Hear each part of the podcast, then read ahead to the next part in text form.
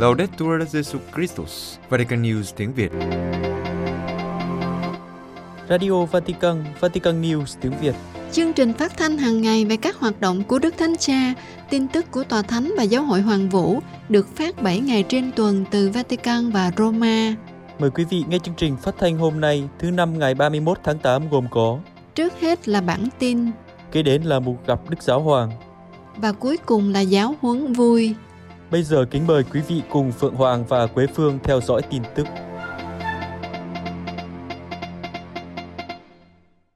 Cái nhìn tổng quát về giáo hội Mông Cổ trước chuyến viếng thăm của Đức Thánh Cha. Từ ngày 31 tháng 8 đến ngày 4 tháng 9, Đức Thánh Cha sẽ viếng thăm Mông Cổ, một giáo hội nhỏ bé với chỉ hơn kém 1.500 tín hữu. Tuy thế, giáo hội Mông Cổ là một giáo hội sống động với con số tín hữu tăng đều và với các hoạt động bác ái và đối thoại liên tồn.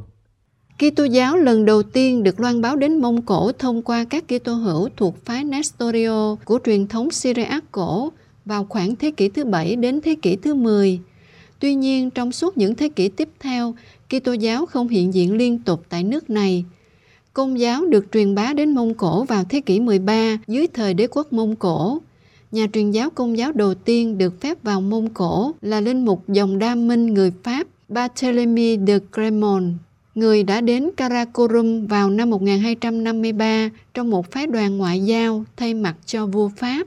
Kitô giáo biến mất sau khi sự thống trị của người Mông Cổ ở Viễn Đông chấm dứt và xuất hiện trở lại khi hoạt động truyền giáo bắt đầu ở Trung Quốc vào giữa thế kỷ 19.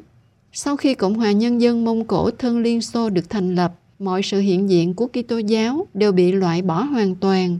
Sau khi chế độ Cộng sản kết thúc và sau quá trình chuyển đổi sang dân chủ của Mông Cổ vào đầu những năm 1990, quyền tự do tôn giáo đã được thiết lập và các nhà truyền giáo công giáo được phép trở lại. Năm 1992, Cộng hòa Mông Cổ mới được thành lập ra đời từ cuộc cách mạng dân chủ năm 1990 đã thiết lập quan hệ ngoại giao với tòa thánh và điểm truyền giáo Sui Juris của Ulaan Baata được thành lập và được giao phó cho dòng truyền giáo trái tim vẹn sạch Đức Mẹ, được gọi là các nhà truyền giáo Seut. Khi ba nhà truyền giáo đầu tiên của cộng đoàn Seut đến Mông Cổ vào năm 1992, ở đây chưa có một Kitô hữu nào cư trú. Việc thành lập giáo hội phải bắt đầu từ con số 0 giữa những khó khăn về văn hóa và ngôn ngữ. Công việc tông đồ của các nhà truyền giáo Seoul được hỗ trợ bởi giáo hội Mông Cổ đã sinh kết quả với sự gia tăng tuy ít nhưng đều đặn. Số người theo công giáo tại đất nước Phật giáo chiếm đa số và số người trẻ công giáo Mông Cổ trở thành linh mục và tu sĩ. Từ 14 tín hữu Mông Cổ vào năm 1995, hiện nay giáo hội nước này đã có khoảng 1.500 tín hữu, rải rác tại 8 giáo xứ và một nhà nguyện, được hướng dẫn bởi một giám mục, 25 linh mục, bao gồm hai linh mục người Mông Cổ, 6 chủng sinh, 30 nữ tu, 5 nam tu, 35 giáo lý viên. Họ thuộc 30 quốc tịch khác nhau. Giáo hội Mông Cổ điều hành một học viện kỹ thuật, hai trường tiểu học và hai trường mẫu giáo, một phòng khám y tế cung cấp dịch vụ điều trị và thuốc men cho người nghèo, một trung tâm dành cho người khuyết tật và hai viện tiếp nhận người già bị bỏ rơi và người già nghèo. Mỗi giáo sứ cũng đã bắt đầu các dự án từ thiện bổ sung cho các dự án của Caritas Mông Cổ bằng cách mở các bếp cung cấp bữa ăn và cơ sở giặt rũ, đồng thời tổ chức các khóa dạy nghề cho phụ nữ. Giáo hội Mông Cổ có các tương quan tốt với chính quyền. Điều này được thể hiện qua thỏa thuận được ký kết giữa Đại sứ Mông Cổ cạnh Tòa Thánh và Đức Tổng giám mục Ngoại trưởng Tòa Thánh để tăng cường sự hợp tác trong lĩnh vực văn hóa bằng việc mở văn khố mật của Tòa Thánh cho các nhà nghiên cứu của Mông Cổ. Tương quan với các tôn giáo khác, đặc biệt là các lãnh đạo Phật giáo cũng là một điều nổi bật của xã hội Mông Cổ trong đối thoại liên tồn. Xã hội Mông Cổ cũng có những thách đố. Thách đố mục vụ chính của xã hội Mông Cổ là giúp đỡ các tín hữu đào sâu đức tin của họ và làm cho đức tin trở nên phù hợp hơn với cuộc sống hàng ngày. Thách đố thứ hai là thúc đẩy sự hiệp thông và tình huynh đệ giữa các nhà truyền giáo thuộc các dòng tu khác nhau với các cộng đồng Kitô giáo khác trong nước, hầu hết là những người theo đạo tin lành. Cuối cùng, nhưng không kém phần quan trọng, giáo hội Mông Cổ gặp thách đố trong việc loan báo tin mừng cho xã hội Mông Cổ, nơi hơn 40% dân số nói rằng họ là người vô thần. Phòng báo chí Tòa Thánh cho biết, Đức Thánh Cha không đề cao logic của đế quốc trong nhận xét về nước Nga. Vatican, Ông Matteo Bruni, giám đốc phòng báo chí tòa thánh, đã làm rõ những nhận xét về nước Nga mà Đức Thánh cha Francisco đưa ra vào cuối cuộc nói chuyện trực tuyến với những người tham dự Đại hội Giới Trẻ Nga ở Saint Petersburg hôm 25 tháng 8. Ông nói rằng Đức Thanh Cha có ý khuyến khích những người trẻ bảo tồn và phát huy những gì là tích cực trong di sản văn hóa và tinh thần vĩ đại của nước Nga. Ông Bruni nói, trong những lời chào mừng gửi đến một số bạn trẻ công giáo Nga cách đây vài ngày, như đã thấy rõ trong bối cảnh Ngài phát biểu, Đức Thánh Cha có ý khuyến khích giới trẻ bảo tồn và phát huy những gì tích cực trong di sản văn hóa và tinh thần vĩ đại của Nga. Ngài chắc chắn không đề cao logic của chủ nghĩa đế quốc và các tính cách của chính phủ được trích dẫn để chỉ ra các giai đoạn tham chiếu lịch sử nhất định. Trò chuyện với các bạn trẻ quy tụ tại Vương cung Thánh đường Thánh Katarina ở thành phố Saint Petersburg của Nga.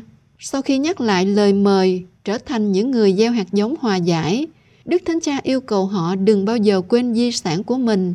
Sau đó, Ngài đề cập đến nước Nga vĩ đại và lịch sử văn hóa của Nga, đồng thời trích dẫn lời của Peter Đại Đế và nữ hoàng Katarina thứ hai. Những lời của Đức Thánh Cha được công bố trên trang web của nhà thờ Mẹ Thiên Chúa ở Moscow đã gây ra một số phản đối từ Ukraine, chỉ trích lời chào của Đức Thánh Cha là sự khuyến khích các tư tưởng đế quốc. Vài giờ sau đó, Đức Tổng giám mục trưởng Sviatoslav Sepchuk, người đứng đầu giáo hội công giáo Đông phương Ukraine, cũng đã lên tiếng. Ngài lo ngại những lời của Đức Thánh Cha có thể bị coi là ủng hộ chủ nghĩa dân tộc và chủ nghĩa đế quốc đã gây ra cuộc chiến ở Ukraine ngày nay, một cuộc chiến mang lại cái chết và sự hủy diệt cho người dân chúng tôi mỗi ngày. Tuy nhiên, sứ thần tòa thánh ở Kiev đã bác bỏ mọi cách giải thích rằng Đức Thánh Cha Francisco có thể đã khuyến khích những người công giáo trẻ ở Nga lấy cảm hứng từ các nhân vật lịch sử Nga nổi tiếng với những ý tưởng và hành động theo chủ nghĩa đế quốc và bành trướng vốn đã tác động tiêu cực đến các dân tộc lân cận, bao gồm cả người dân Ukraine. Ngài nói rằng Đức Thánh Cha là một người chống đối và phê phán đầy thuyết phục đối với bất kỳ hình thức chủ nghĩa đế quốc hay chủ nghĩa thực dân nào ở mọi dân tộc và hoàn cảnh những lời của Đức Thánh Cha Francisco được phát biểu vào ngày 25 tháng 8 cũng nên được giải thích trong cùng bối cảnh này. Trong tuyên bố của Chủ tịch Hội đồng Giám mục của Giáo hội Công giáo Latin ở Ukraine, Đức cha Vitaly Komarovsky, các giám mục Ukraine mời gọi người dân Ukraine. Chúng tôi mời gọi các tín hữu và những người có thiện chí không giới hạn mình trong những tuyên bố cá nhân của Đức Thánh Cha nhưng hãy ghi nhận tình liên đới của Ngài với Ukraine trong hành động của Ngài. Chúng ta hãy nhớ đến lời cầu nguyện của Đức Thánh Cha Francisco, những ơn sủng của Chúa Thánh Thần dành cho Ngài, để những lời của Ngài có thể mang lại ơn cứu độ và có thể hiểu được bởi tất cả mọi người.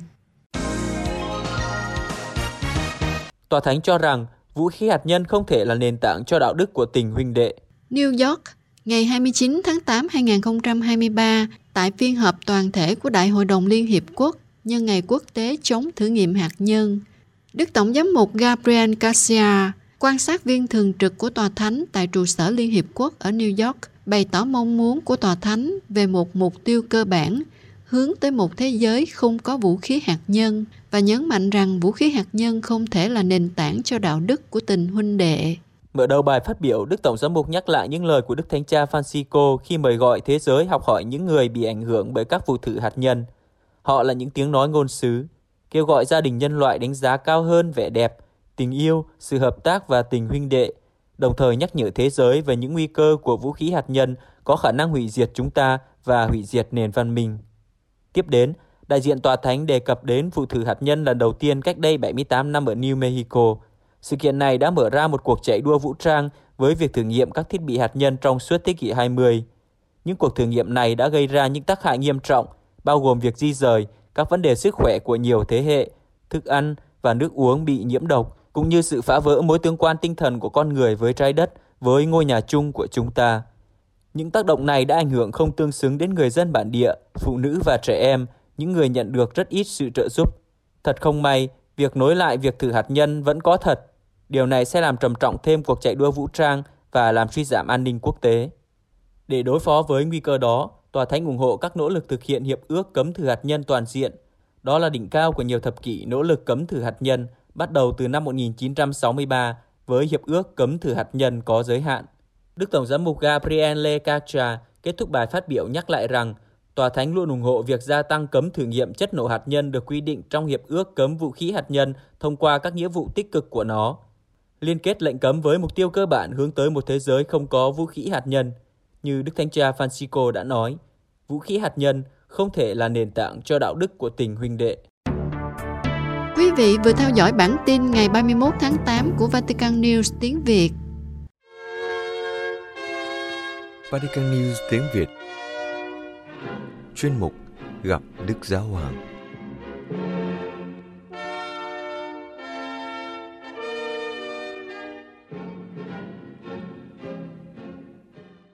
Kính thưa quý tín giả, trong bài giáo lý tại buổi tiếp kiến chung sáng thứ Tư 30 tháng 8, tiếp tục loạt bài giáo lý về chủ đề lòng nhiệt thành tông đồ và niềm đam mê loan báo tin mừng. Đức Thánh Cha đã trình bày với các tín hữu về mẫu gương của thánh nữ Kateri Tekawita, người phụ nữ bản địa Bắc Mỹ đầu tiên được phong thánh. Khi Kateri mới 4 tuổi, cha mẹ và em trai cô qua đời vì bệnh đậu mùa. Cô sống sót, nhưng trên mặt mang nhiều vết sẹo và đôi mắt hầu như bị mù. Ở tuổi 20, cô đã lãnh nhận bí tích rửa tội. Quyết định này đã gây ra những hiểu lầm và đe dọa, khiến cô phải ẩn náu trong vùng của người Mohawk, trong cơ sở truyền giáo của các cha dòng tên. Tất cả những biến cố này đã khơi dậy nơi Thánh Catherine một tình yêu lớn lao đối với thập giá là dấu chỉ dứt khoát về tình yêu của Chúa Kitô dành cho tất cả chúng ta. Trong cộng đoàn, cô nổi bật nhờ đời sống cầu nguyện và sự phục vụ khiêm tốn. Cô dạy trẻ em cầu nguyện, chăm sóc người bệnh và người già. Tóm lại, cô biết làm chứng cho tin mừng bằng cách sống cuộc sống hàng ngày một cách trung thành và đơn giản. Đức Thánh Cha nhắc nhở các tín hữu rằng mỗi Kitô hữu đều được kêu gọi nên thánh, nên thánh mỗi ngày trong đời sống hàng ngày của Kitô hữu, được mời gọi dấn thân hoàn toàn cho ơn gọi và sứ vụ được Thiên Chúa giao phó, phục vụ Chúa và tha nhân với lòng yêu thương bác ái. Ngài khuyến khích các tín hữu noi gương vị thánh trẻ Kateri để biết cách sống cuộc sống bình thường một cách phi thường và trở thành những môn đệ tích thực của Chúa Giêsu.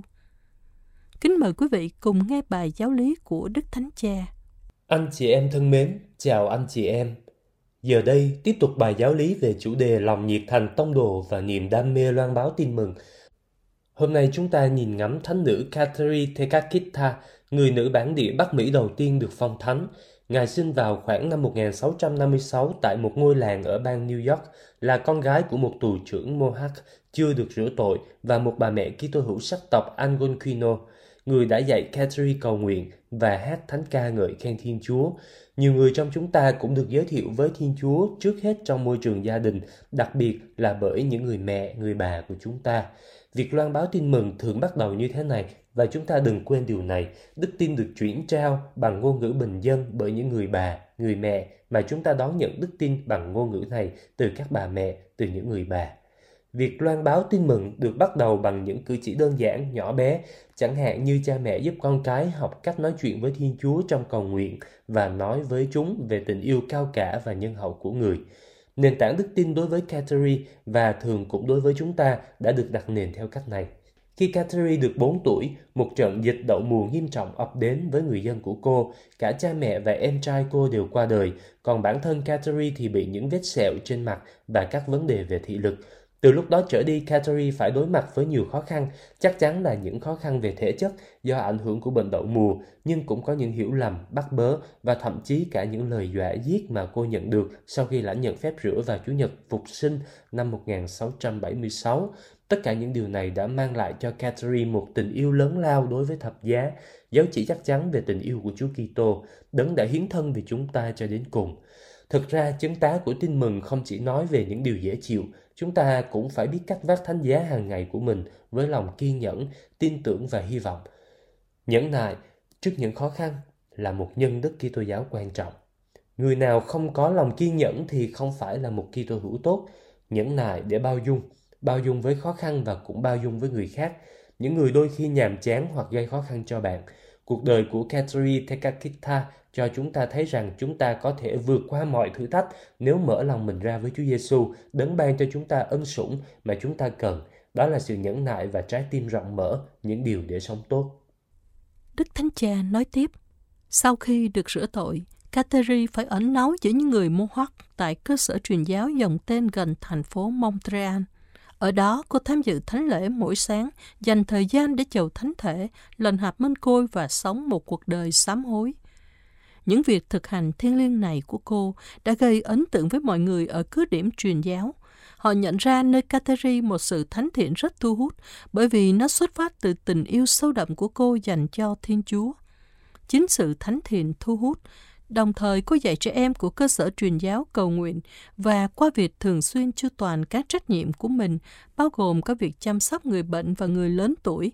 Cô nêu gương khiêm nhường và yêu thương phục vụ Thiên Chúa và tha nhân. Đức tin luôn thể hiện trong sự phục vụ. Đức tin không phải để trang điểm cho chính mình, nhưng là để phục vụ. Mặc dù được khuyến khích kết hôn, nhưng Kateri lại muốn dâng hiến cuộc đời mình hoàn toàn cho Chúa Kitô không thể bước vào đời sống tu trì thánh hiến, cô đã khấn trọn đời đồng trinh vào ngày 25 tháng 3 năm 1679. Sự lựa chọn này của cô cho thấy một khía cạnh khác của lòng nhiệt thành tông đồ của cô, đó là sự tận hiến hoàn toàn cho Chúa. Tất nhiên, không phải ai cũng được kêu gọi thực hiện lời thề hứa giống như Kateri. Tuy nhiên, mỗi khi tơ hữu được kêu gọi mỗi ngày dấn thân với tấm lòng không chia sẻ cho ơn gọi và sứ vụ được Thiên Chúa giao phó bằng cách phục vụ Chúa và tha nhân trong tinh thần bác ái. Anh chị em thân mến, cuộc đời của Catherine là một bằng chứng nữa cho sự thật rằng lòng nhiệt thành tông đồ bao hàm cả sự kết hợp với Chúa Giêsu được nuôi dưỡng bằng lời cầu nguyện và các bí tích, lẫn ước muốn truyền bá vẻ đẹp của sứ điệp Kitô giáo qua lòng trung thành với ơn gọi đặc biệt của mình. Những lời cuối cùng của Catherine thật đẹp. Trước khi qua đời, cô đã nói: "Lạy Chúa Giêsu, con yêu mến Chúa." Do đó, chúng ta cũng vậy, kính múc sức mạnh từ Chúa như Thánh Kateri Tekawita đã làm. Hãy học cách thực hiện những hành động bình thường một cách phi thường và nhờ đó được ngày càng tăng trưởng trong đức tin, bác ái và lòng nhiệt thành làm chứng cho Chúa Kitô. Chúng ta đừng quên, mỗi người chúng ta được mời gọi nên thánh, nên thánh mỗi ngày, nên thánh trong đời sống thường ngày của Kitô hữu. Mỗi người chúng ta đều được lời gọi này chúng ta hãy tiếp tục tiến bước trên con đường này. Chúa sẽ không làm chúng ta thất vọng. Cảm ơn anh chị em. Cuối buổi tiếp kiến chung, trong lời chào các tín hữu, Đức Thánh Cha nhắc đến Ngày Thế giới cầu nguyện cho việc chăm sóc thụ tạo được cử hành vào ngày 1 tháng 9. Ngài nhắc lại rằng ngày khai mạc thời gian của thụ tạo sẽ kéo dài cho đến ngày 4 tháng 10, lễ Thánh Francisco Assisi và như Ngài đã báo trước ngày 21 tháng 8 vừa qua khi tiếp đón một phái đoàn luật sư từ các quốc gia thành viên của Hội đồng châu Âu, Ngài nhắc lại rằng phần thứ hai của thông điệp Laudato Si sẽ được công bố vào ngày 4 tháng 10. Đức Thánh Cha nói, vào ngày đó tôi dự định ban hành lời kêu gọi Laudato Si thứ hai, chúng ta hãy hiệp với anh chị em Kitô hữu của chúng ta trong cam kết bảo vệ thụ tạo như một món quà thiêng liêng của đấng tạo hóa. Và Đức Thánh Cha đã tóm tắt trọng tâm của sứ điệp Ngày Thế giới cầu nguyện cho việc chăm sóc thụ tạo đã được công bố vào tháng 5, cần phải sát cánh cùng các nạn nhân của sự bất công về môi trường và khí hậu bằng cách nỗ lực chấm dứt cuộc chiến tranh vô nghĩa trên ngôi nhà chung của chúng ta. Đó là một cuộc chiến tranh thế giới khủng khiếp. Tôi kêu gọi tất cả anh chị em hãy làm việc và cầu nguyện để nó có thể tràn đầy sức sống trở lại. Trong sứ điệp, Đức Thánh Cha đề xuất hoán cải trái tim, lối sống và các chính sách công điều hành xã hội của chúng ta. Ngài nói về sự hoán cải sinh thái và sự cần thiết không còn xem công trình tạo dựng như một đối tượng cần khai thác, mà là một thực tại cần được bảo tồn như một món quà thiêng liêng từ đấng tạo hóa.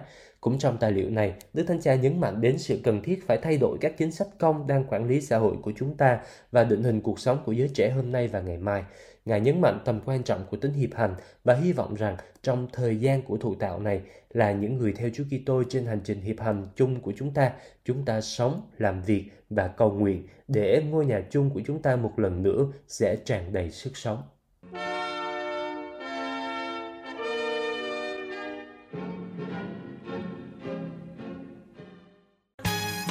Vatican News tiếng Việt Chuyên mục Giáo huấn vui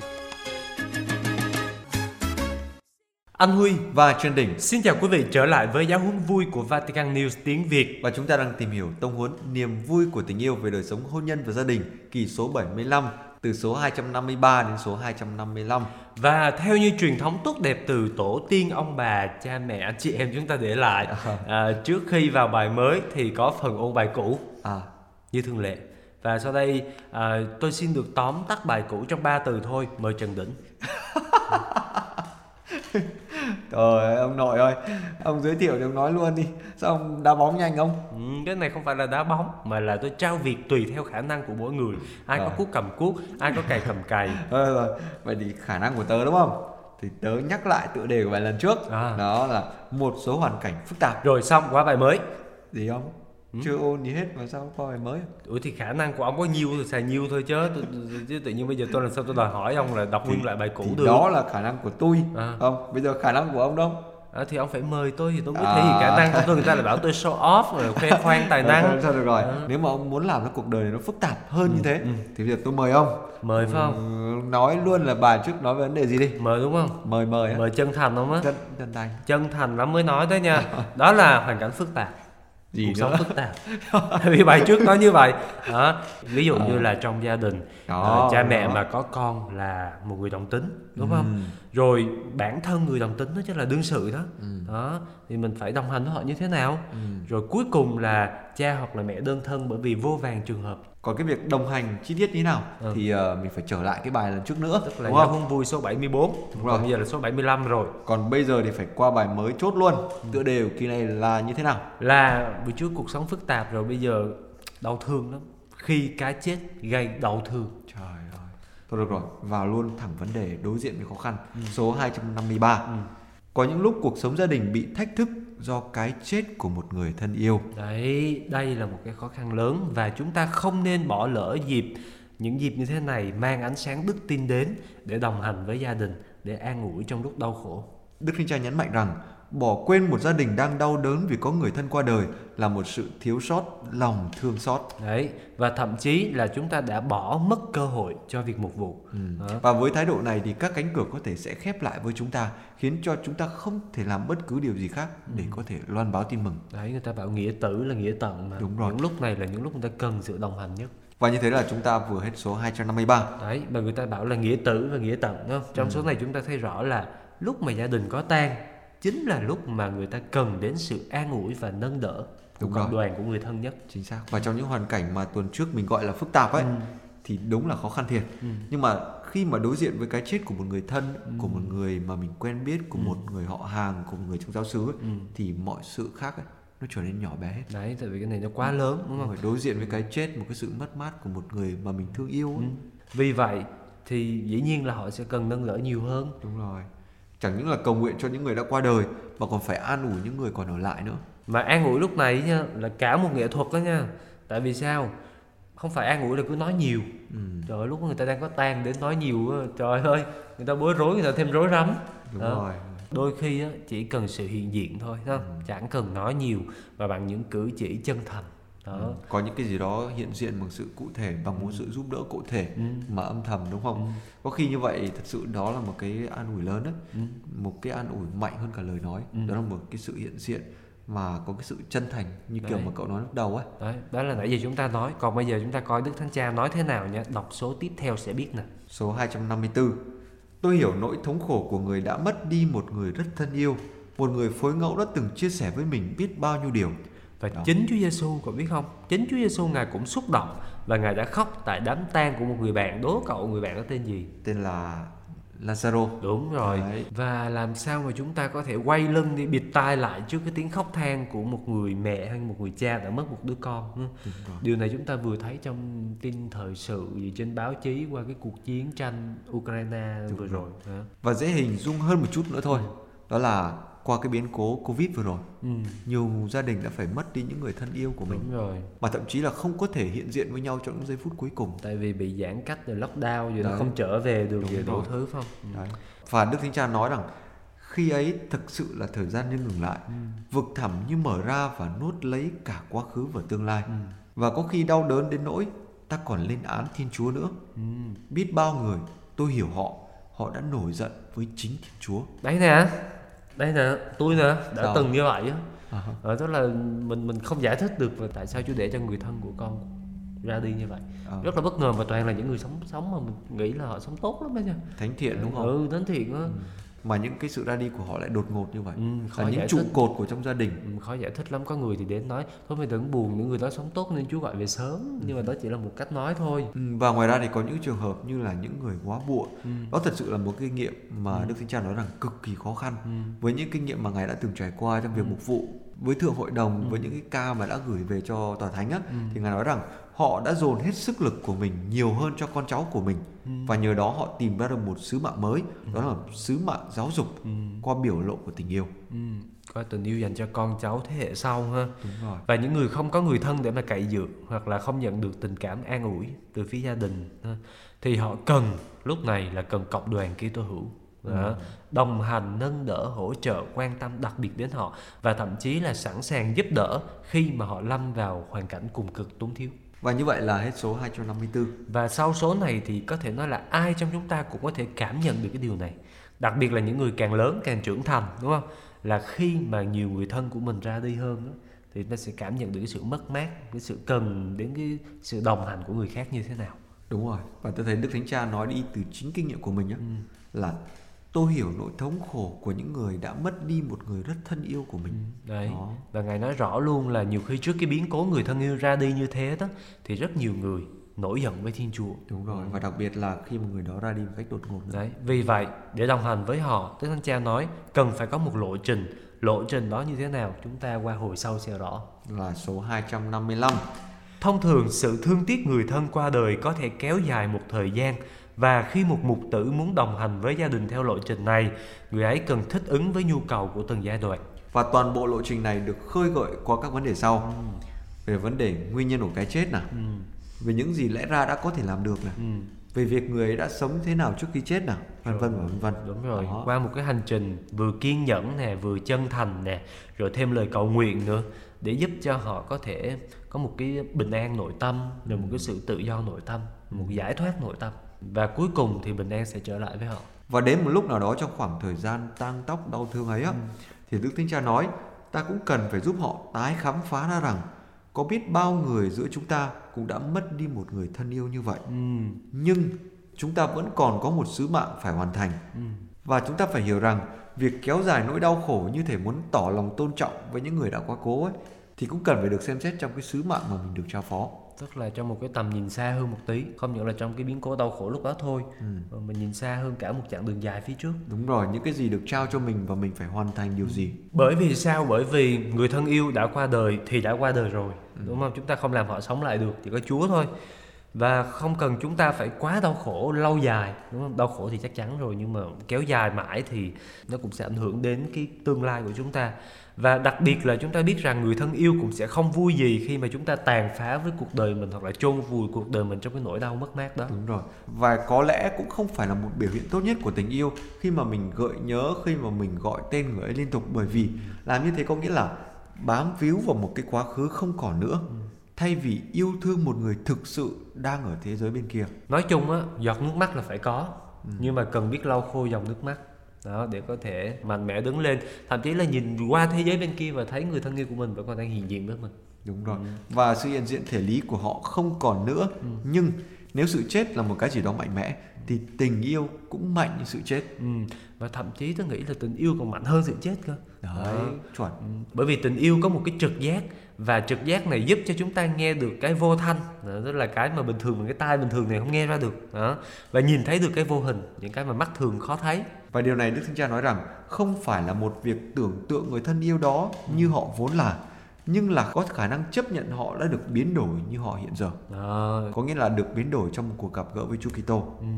một cái thân xác phục sinh nếu mà nói theo thần học ha cậu nhớ không Chúa Giêsu phục sinh á thì khi mà à, bà Maria Magdalena đó đúng không là muốn ôm chặt lấy người, người giữ lấy người bởi vì không muốn để ngài đi thầy thì ở lại đó thì Rabboni. người thì người đã nói gì người đã bảo chị ấy là thôi để cho thầy đi đừng có cầm giữ thầy lại nữa bởi vì thầy phải trở về cùng cha thầy còn phần cho chị á hãy về báo với anh em của thầy Đúng rồi và chính khi ấy thì Chúa Giêsu mở ra cho chị đến một cuộc gặp gỡ khác đấy với những người anh em của mình. đúng hay là một cái sứ mạng cho cho chị luôn không Đúng rồi. Đó. Và như vậy là hết số 255. số này có thể nói là mở ra cho chúng ta một ánh sáng đó là cái chết của một người Ừ. để lại đau khổ thật đấy nhưng mà người ở lại vượt qua được nỗi đau này như thế nào thì còn tùy thuộc vào cách họ đón nhận biến cố ấy nói thì nói dễ dễ vậy đó nhưng mà khi mà chính chúng ta ở trong cái hoàn cảnh đó thì không bao giờ đón nhận cái thực tế như vậy đúng không đặc biệt là khi người thân của mình ra đi đột ngột nhưng mà tôi thấy là có một câu mà Đức Thanh Cha nói thực sự là hay, thật Ừ. sự là giúp ích. Thay vì níu kéo cái điều mà không còn nữa, nghĩa là sự sống đó, Ừ. thì nên dành tình yêu cho họ sẽ tốt hơn. Ừ. Bởi vì tình yêu cũng mạnh như sự chết, thậm Đó. chí là mạnh hơn, hơn sự chết. Rồi, Đó. tình yêu có thể đưa chúng ta vượt qua sự chết luôn băng qua sự chết luôn rồi như thế nào một cách cụ thể chúng ta có thể cầu nguyện cho họ nè Ừ. hay là chúng ta sẽ sống tốt cái sứ mạng mà Chúa trao cho mỗi người Ừ. Có nghĩa là hành động một cách cụ thể, đấy sống trong môi trường một cách cụ thể, Ừ. chứ không bây giờ gọi là không sống ảo. sống vào tay chứ không phải là mình đưa cái máy hình lên chụp selfie đúng À. không mà ý ở đây là chúng ta đối diện với thực tại đối diện với hiện tại sống trọn cái giây phút hiện tại Và đó là điều Đức Thánh Cha nói rằng chắc chắn người ra đi muốn cho người ở lại phải sống một cuộc sống thật là hạnh phúc, Ừ. đúng rồi cuộc chứ sống họ Ừ. thật là mạnh mẽ, thật là vui tươi, đúng không? đúng rồi chứ họ đâu có muốn mà người ở lại những người thân yêu của mình phải trầm mình khóc than mình mãi mãi đâu Đúng rồi. Và dù sao thì điều đầu tiên cần thiết đó là phải cầu nguyện cho họ. Ừ. Và kỳ này thì chúng ta sẽ tạm dừng ở sự kiện cái chết. Cái số này thì nó không vui một tí nào. Ừ. Bởi vì đối diện với cái chết thì không có vui một chút nào hết. Ừ. Đấy. Nhưng mà không có vui không có nghĩa là không có tương lai, không có hy vọng. Đúng rồi. Mà cái niềm hy vọng đấy là niềm hy vọng không ai có thể lấy mất đi được. Thành ra kỳ này chúng ta sẽ cùng nhau tạm dừng ở sự kiện cái chết, đúng Ừ. không? Và kỳ tới chúng ta sẽ nói đến một cái luồng ánh sáng mới, đó là ánh sáng đức tin để coi thử là đức tin sẽ giúp gì trong cái biến cố đau buồn này.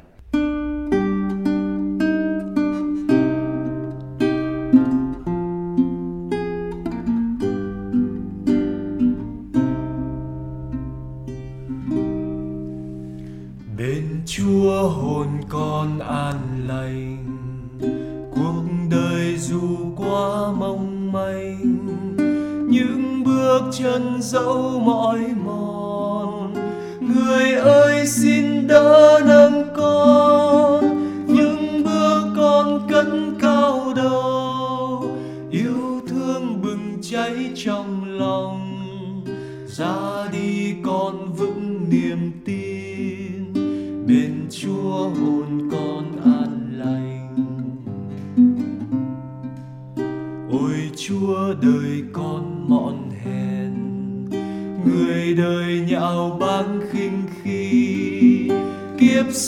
phiêu lãng mỏi mòn. Ngày qua như bóng mây trôi, chúa hỡi xin ghé mắt nhìn. Thương con xin chớ hững hờ, giang tay nâng đỡ hồn con. Ôi chúa, đời con mọn hèn. Ôi chúa, đời con mọn